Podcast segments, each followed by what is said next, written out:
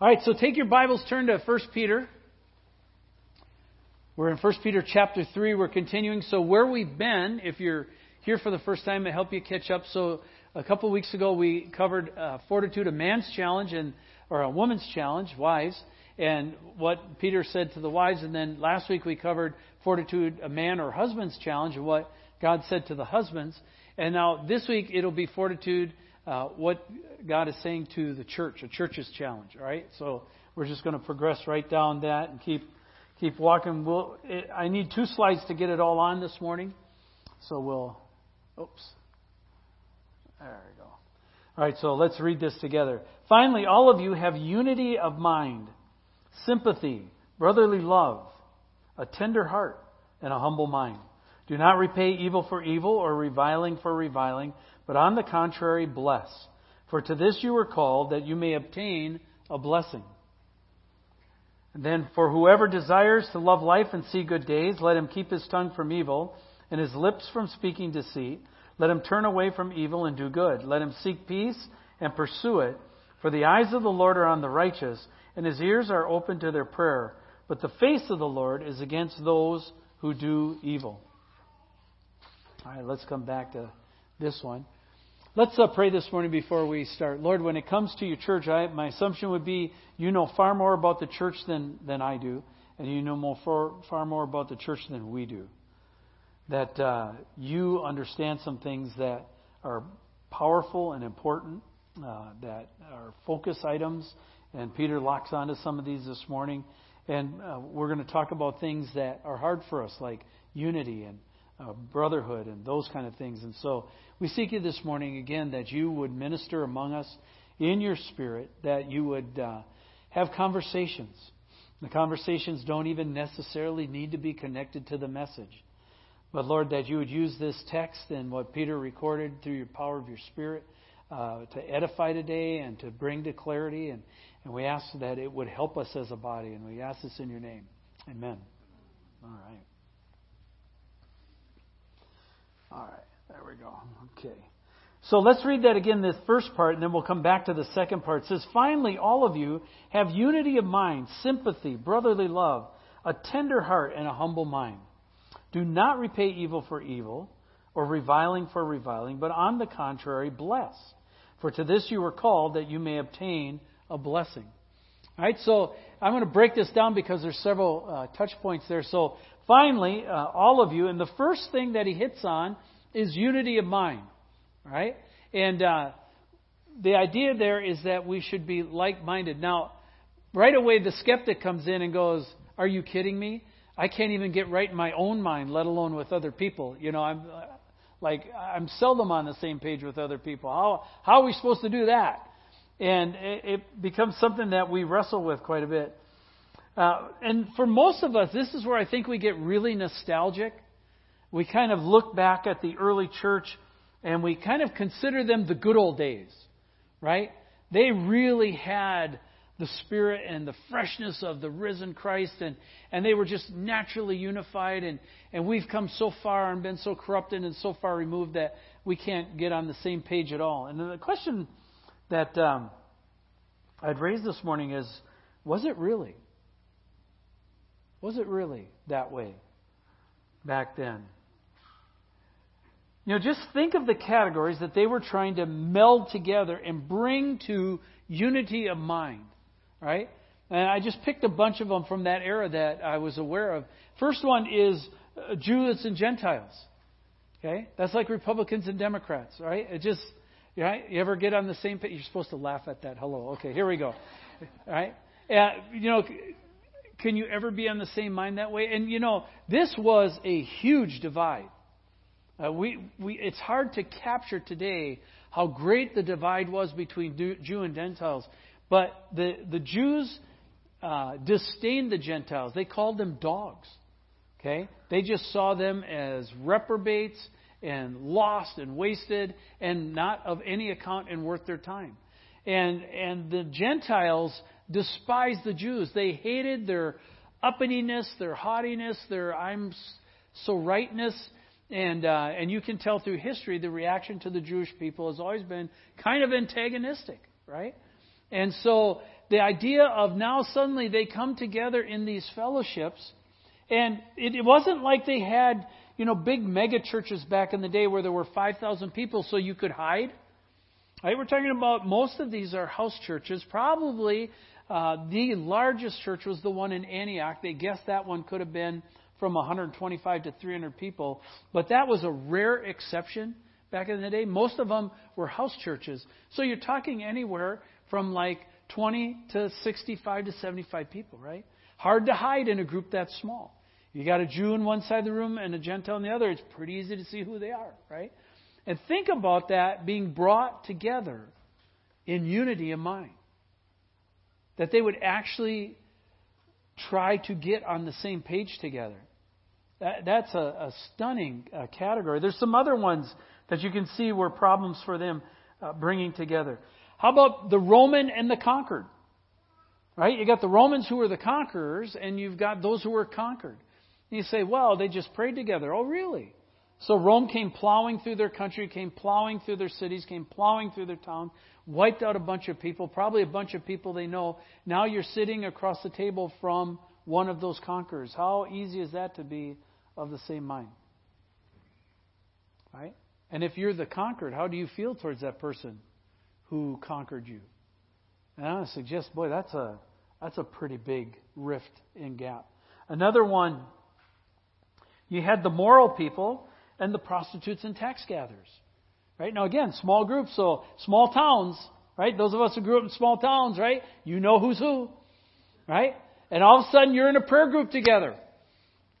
And the moral people are saying, "Dear Jesus, help them." Right?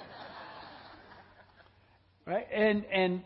Just think about that, because you're suddenly bringing together all these different walks of life that otherwise had no connection other than maybe in some business sense, because, marketing, that kind of stuff had to be done. And so you have a really gap there. You had another one, soldiers and civilians, right? So you have people who are enlisted and then people who were civilians.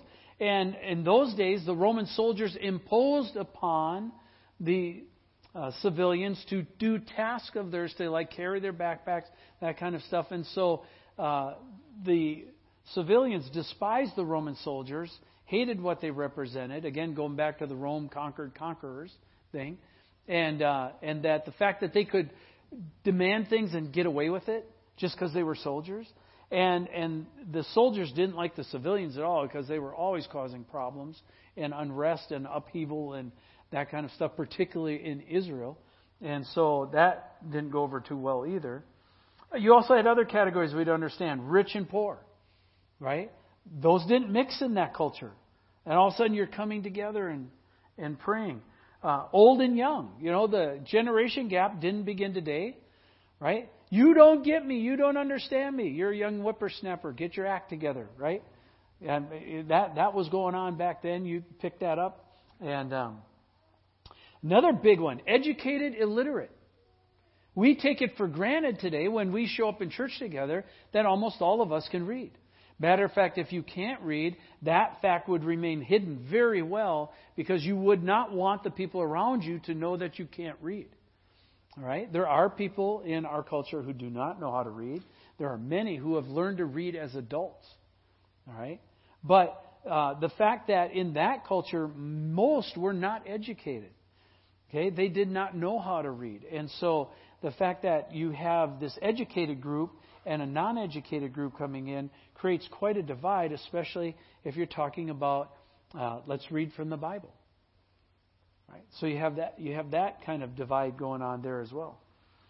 Okay, I'm pointing all this out. There's probably more categories and probably ones we can compare. But the question this morning is, was unity of mind really any easier back then than it is today?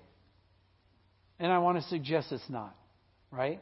That it is hard to achieve unity. It's hard to do it no matter what era you're in.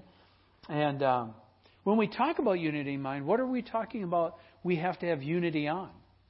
Well, even in the categories, it tends to break down in this. For example, that Jesus was the Messiah. That's a very difficult thing for a Jewish person to respond to and accept. Right? The Jewish people today are still waiting for the Messiah to come. Knock, knock, he already came. Right? And if you talk to any of your Messianic friends who are Jewish and believers, you talk to them how hard it is to communicate that Jesus is actually the Messiah to other fellow Jews. It's still a problem today. Or that Jesus is the Son of God. Right? From a Roman perspective, that's blasphemy because Caesar's God. And we have our Roman gods. What do you mean Jesus is the only God? That just was really difficult for the Roman population to get a handle on and to wrestle with. So Jesus is Messiah, Jesus is Son of God, Jesus is the Savior. We have to have unity on the fact that He died on the cross for our sins and rose from the dead on the third day as a historic fact. All right? Not just a good idea, not a story, not a myth, not just something woven, but an actual historical event that happened. We have to have unity on not only did He rise from the dead, but that He ascended into heaven, is seated at the right hand of the Father, where He, and this will come in later in the message, intercedes for us. Did you know that? That Jesus intercedes for you? That you got somebody really cool in your ballpark praying for you. His name is Jesus. He's at the right hand of the Father, and He prays for you. It says He intercedes. It says in Romans that the Holy Spirit groans with groans that are too hard for words. Okay? He does care. He is listening. He does know you. But we have to be in unity that He's that. That in Him is the proclamation of forgiveness of sins and eternal life. We have to have unity in that. And we have to have unity on the fact that Jesus is going to come back for us. Right? That He will come and get His people and bring them back. We also have to have unity on the fact that the Bible is the Word of God, that it's fully inspired and inerrant in the original copies, that it's our guide, our map, our love letter from God our Father that tells us how we can know Him and how He can know us. Right? We're also to be under the coaching and leadership of the Holy Spirit, that we are to be full of the Holy Spirit and that we are not to grieve or quench His efforts in our lives, and that we are to walk with Him on a daily basis. Those are all things that we have to have unity on, right? That we have to be of one mind. Is it always easy to achieve that? No, right? It's not. Do we have to work at it? Yes. Did the early church have to work at it? Yes. Half of their conflicts were working through, arguments based off of the things I just covered. But they worked through them. It wasn't easy. And likewise today, we also have to work through them. So unity of mind is one. Second one that Peter covers is sympathy. Sympathy in this setting is not compassion like we would understand compassion. But sympathy in this setting is more talking about being in agreement and supportive of those who are also trying to live the Christian life. So in other words, I'm in sympathy with you as we try to do this walk together. I have empathy with you of what it takes to walk the Christian life. It's easy to not be sympathetic. Right? Especially being American. Hey, what's your problem? Get a job. Right? Pull it up by your bootstraps. Own it. Let's get on it. Do your job. Right? And it's pretty easy to become hard-hearted and not have sympathy. I don't know about you, but I'm sure you see the same people on the corners of the freeways and stuff that I see. And they're all over the place. Do you ever sit there and go, I wonder if they're scamming me? I wonder how much that guy makes a year panhandling off the corner of the freeway. Right? It's just easy to be non-sympathetic. You're homeless, too bad. Right? There's a local guy here, Sean, is a buddy of mine, and I wave to him, talk to him all the time. And Saturday, Matt helped me haul some tables and chairs back. So I took Matt to 7-Eleven to get a Slurpee, and he told me I owed it to him. But that's not true. But anyway, so I go in and I see Sean's at the 7-Eleven. I say, hey, Sean, I'm going to get my son a Slurpee. You want one? He goes, yeah, I'd love one. That'd be great. So I got him a Slurpee and a pepperoni stick, and we're talking. And I said, hey, do you remember a month ago when there was a woman and she had a couple daughters and they were at the library and they handed you a teriyaki dinner? He goes, yeah, I remember those guys. I said, oh, that's my wife. Said they had an extra dinner because they didn't know where I was. They couldn't find me, so they handed you my dinner. He goes, oh, I said, was it good? He goes, yeah, it was good. So, this idea of sympathy, the idea of you don't get hard-hearted. The other thing that Peter brings up is brotherly love. It's easy to just not care and not treat each other that we're actually family, right? Do you ever have an argument with God with, why did you let that person in our family? Right? And seriously, I mean, I know I should be in because I'm lovable and you like me, but you let them in? Was that really necessary? We'd never think like that, would we? But right, that this idea of brotherly affection, we come from it. The word is Adelphia. We'd recognize it, right? Philadelphia, city of brotherly love. Word is Adelphia. By the way, that's where the title for Adelphia Bible College comes from. We run that out at Lake Retreat. It's a one-year program for students coming out of high school. And the idea there is to develop community or brotherly love. And the idea is it's not that easy to always develop community together. It's easy to be in Sunday. It's not necessarily easy to be in community. And that's why, by the way, at Northview, we do community groups, small groups that you can get tied into. If you want to know where the action's at, you want to get in fellowship, you want to have a relationship, you want to start knowing who people are, community groups is where it's at. You can ask more information of any of the elders or at the information desk, and we'll be glad to help you with that. But brotherly love. And then he says, a tender heart. Now, this is the term we would understand. In a lot of the translations, it says compassion, right? The idea of a heart of compassion. The idea here is similar to the sympathy one. But for example, this morning in the bulletin, we have a family care envelope. And the envelope there is to help those of us who hit a hard spot, hit a place where suddenly there's some bills we can't cover, or we ran into some illness or things that we hadn't anticipated. And people extend compassion, right? In the old days, if you go back to America in the 20s, 30s, 40s, 50s, it's called charity, right? And you often heard people say, hey, I don't take charity, right? It was a prideful thing on that kind of deal. But this idea of extending compassion to people and realizing that not everybody's journey is the same as my journey, that others may have it way rougher than me, and that I need to have a compassionate heart towards them to help them along because they've run into things that I haven't run into. And then the last one that Peter covers, make sure I got him up there, is a humble mind. If you take your Bible and just flip a book or two before in the book of James, in chapter 4, it says this, that God desires jealously the Spirit that He's put in us, and therefore He gives us a greater grace. And it says, for God is opposed to the proud, but gives grace to the humble. And then the next verse says, submit yourselves to God, resist the devil, and he will flee from you. And many people try to fight spiritual warfare without that first critical step, which says, submit yourself to God. Right? Submitting yourself to God requires a humble mind or a humble heart.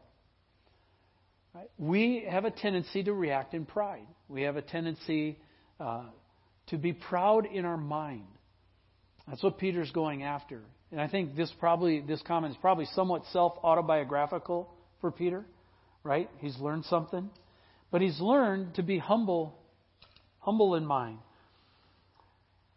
And in that James passage, it says, he's quoting out of Proverbs. And then if you go to 1 Peter now and go to chapter 5 and look just a chapter or two past where we are right now, won't cover too much of it. But again, Peter says to clothe yourselves in humility.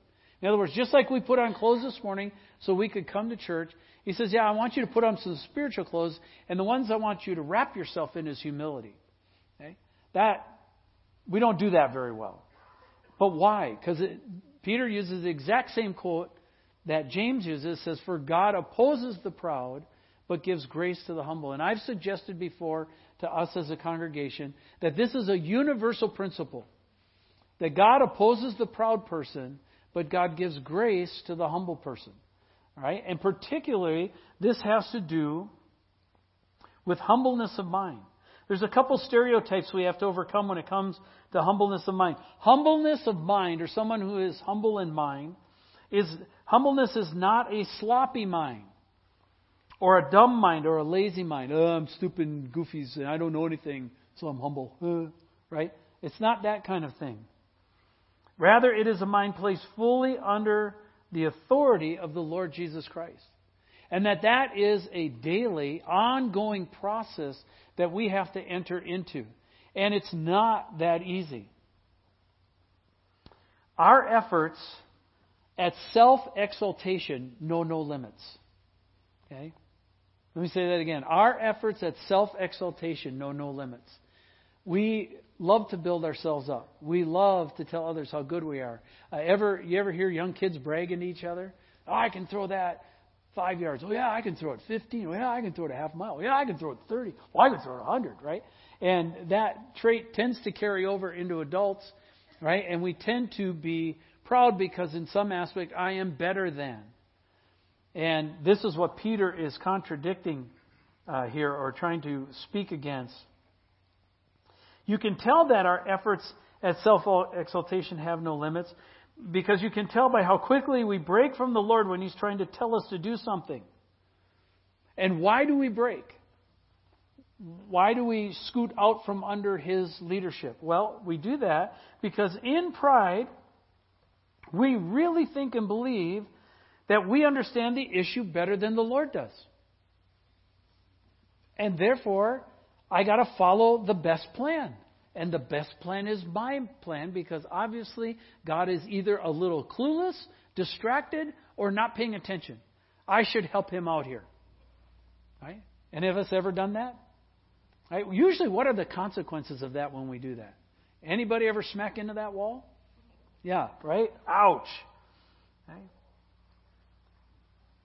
I think, again, from Peter's life story, you can see that Peter has learned something here that's really, again, autobiographical. Let's go on with the passage. Then Peter jumps into what I'm calling no payback. All right? In our culture, payback is huge. Boy, you watch the sports arena. What's the whole thing with professional athletes say? He didn't respect me, right? And do you think that's reserved just to athletes? No. That is across the board. It says, do not repay evil for evil or reviling for reviling, but on the contrary, bless. For to this you are called, that you may obtain a blessing.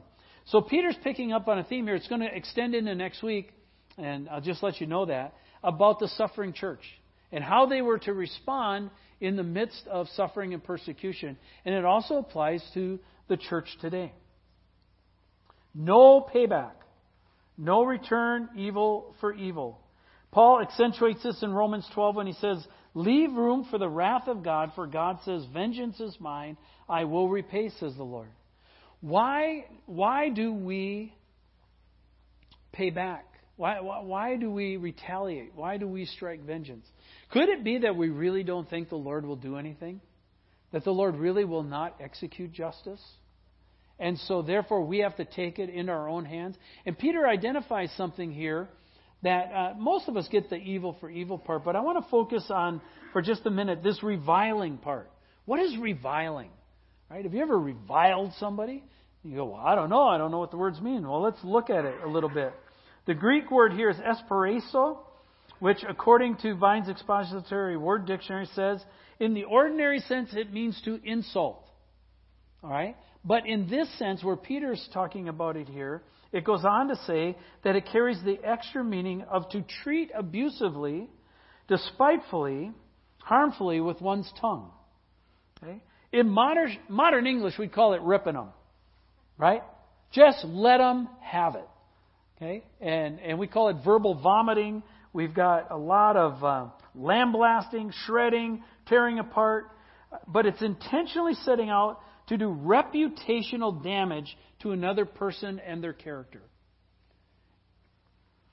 Full of spite, full of malice. The old colloquial saying was spit nails at them. You ever heard that one? Right? Right? Just let them have it. Does that ever happen in a church? Right?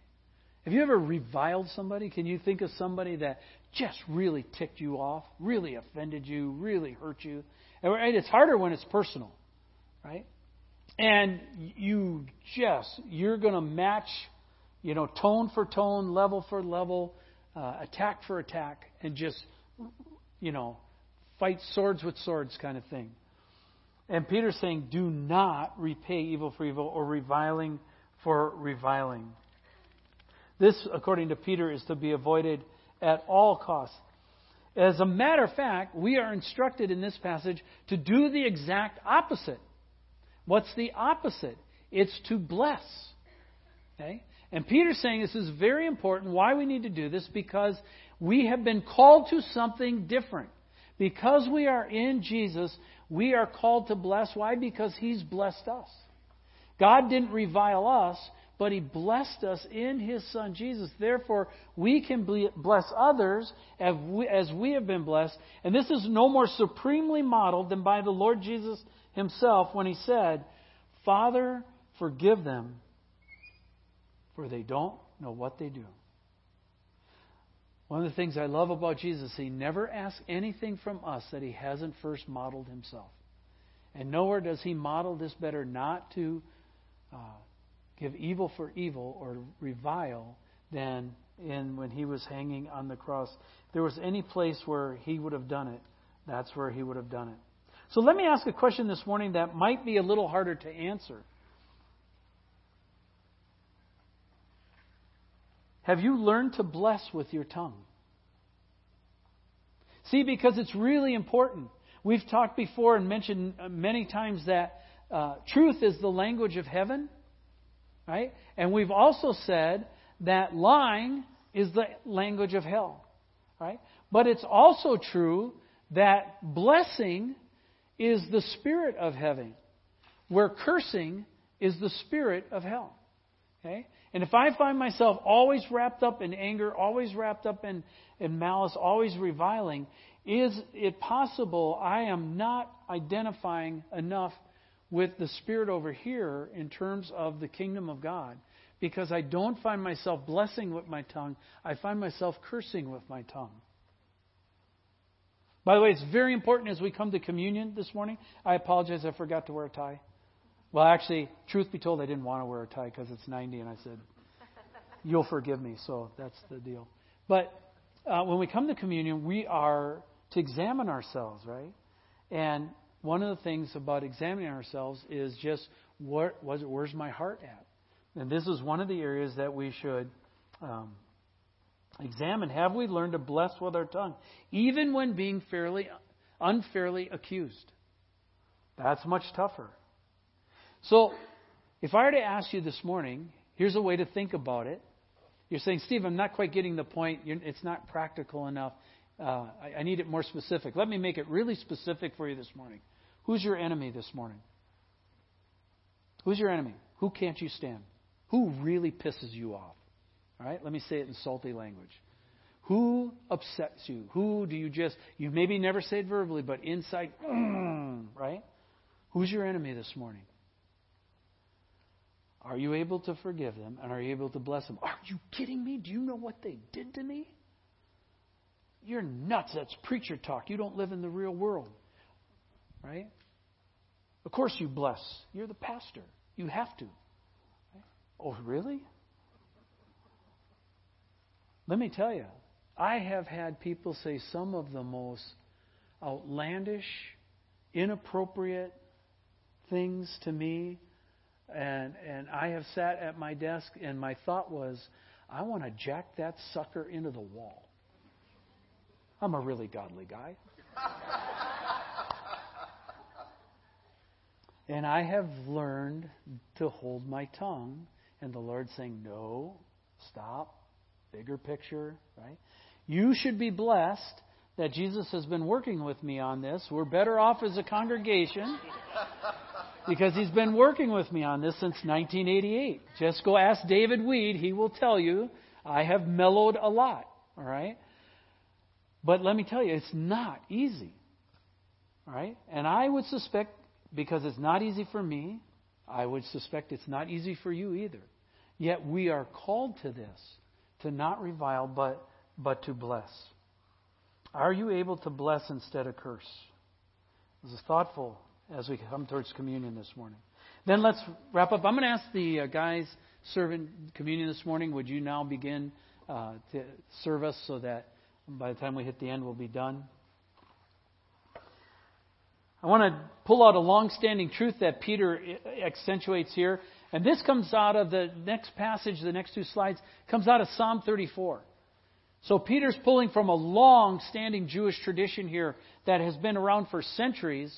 And it's some basic biblical principles that he pulls from that he's using to underline the argument above.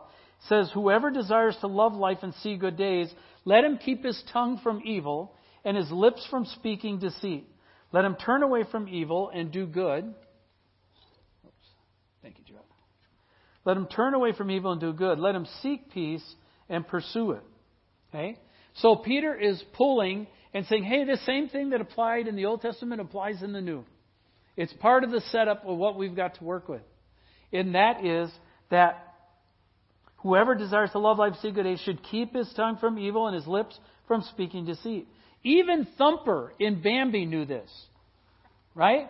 What did Thumper say, right? If you don't have nothing good to say, then don't say nothing at all, right? I mean, if Walt Disney can get it right, can't we get it right? Right? Two major commands, two from the negative perspective, two from the positive perspective. The two from the negative perspective are this. Don't speak evil. Don't use your tongue to speak evil. And secondly, don't lie. Okay? Why don't we lie? Because God doesn't lie. We need to become people of truth. And so don't lie because God doesn't lie. Then two commandments from the positive perspective. Turn away from evil and do good. Right? We mentioned that in context of communion. Everybody who is a believer in Jesus Christ needs to turn from evil and do good. Yes, that means this week. That means as I'm watching MSN. That means as I'm watching Yahoo. That means as I'm going through all the different things I do, or the television I watch, and the iPads I look at, and my phone, and that kind of stuff. I need to turn away from evil and turn towards good. Right? And the second positive admonition is seek peace and pursue it. Peace is not normal or natural. Peace has to be worked at. That's true of our country, that's true of the world, but it's also true within the church. We are to be instruments of peace, just as Jesus was an instrument of peace. Is that easy to do, family? No, right? Is it necessary to do? Yes. Okay. Sometimes the hardest place to have that is right within your own home, right? Where we have to pray for the peace of our home. It's a really important part of it. And then, so that's a long-standing truth, then a long-standing promise. For the eyes of the Lord are on the righteous, his ears are open to their prayer, but the face of the Lord is against those who do evil. And we are reminded here in this little verse, one of the greatest and most unbelievable promises in the Bible. Matter of fact, it's so basic we often miss it. We often start to believe it's not true. We don't even pay attention to it anymore. You're going, wow, what is that, Steve? I missed it. What is it? And it's simply this. God hears our prayers. God hears your prayers. He's listening. Here's the point. He's listening way more than you think he is. All right? The adage comes up all the time, well, why pray? The answer to why I'm praying is because God is listening. And it says, and he affirms all over that he hears our prayers. So husbands and wives, why should we pray together? Because he's listening. He's watching. He knows. Okay? Stupid, dumb Pastor Steve and his husband and wife praying together. We ever shut up on it? He's listening to that. That's reviling, by the way. I just want you to know that. Right? Husbands and wives, we should pray together because God hears. Singles, why should you pray? By the way, I want to remind you, Jesus was single. You think he understands singleness? I think he does.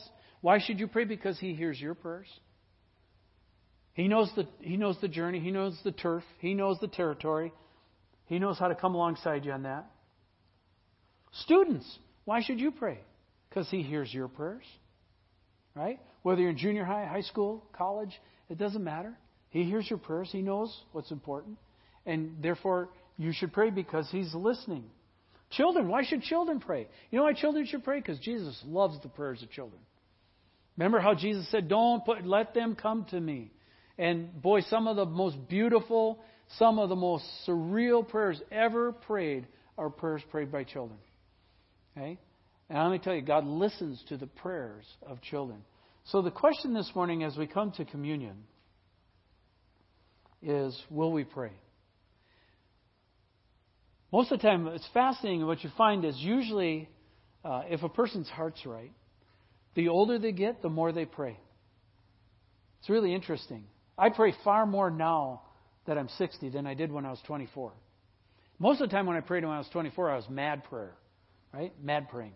Mad about this, mad about that. God, you should fix this. God, you should fix that. Now I'm starting to realize, God, maybe you should fix me. That might be a good place to start, right? Why do older people tend to pray more? Because they've been around enough, they've watched enough, they realize I can't change this. I'm going to have to pray about it. And I'm going to have to listen to what God tells me to do because I haven't been successful at being able to figure this out. You know, when it comes to communion, I want to show you how closely this is tied to this whole thing. Jesus instituted communion at the Last Supper, right? Right? What immediately came after that? Garden of Gethsemane. And in the Garden of Gethsemane, what did Jesus say to his disciples? Would you pray with me? Right? He specifically took Peter, James, and John and said, pray with me for my soul's in anguish or in turmoil. Would you join me in prayer? And then he came back and what? They were asleep. Right? Couldn't you even pray with me 1 hour? 1 hour. Oh my gosh, are you kidding? Seriously? That's hard work. Would it have mattered if they had been praying? I think so. Would it change the results? Probably not. Would it change them? Probably so. Right? They might have actually got a handle on what Jesus was actually doing if they had prayed. But because they didn't pray, everything looked like chaos and nuts. But notice God's will still happened. Okay? And so he uses communion as a reminder for that. Right? Stay focused. Stay focused. How do you stay focused on Jesus? You pray. Right? And he says what? This is my body. Was shed for you. Right? Broken for you. Shredded for you. He says, eat this in memory of me. And then the cup is a cup of communion. This is shed for the remission of your sins. Our sins are covered. Why can you pray? Because your sins have been covered. Tolls, the tax has been taken off. You don't owe anything. You can now pray because he hears you. He says, drink this in memory of me. We're going to sing a great song that just echoes and empathizes with all of that we just covered. Would you stand together and let's worship?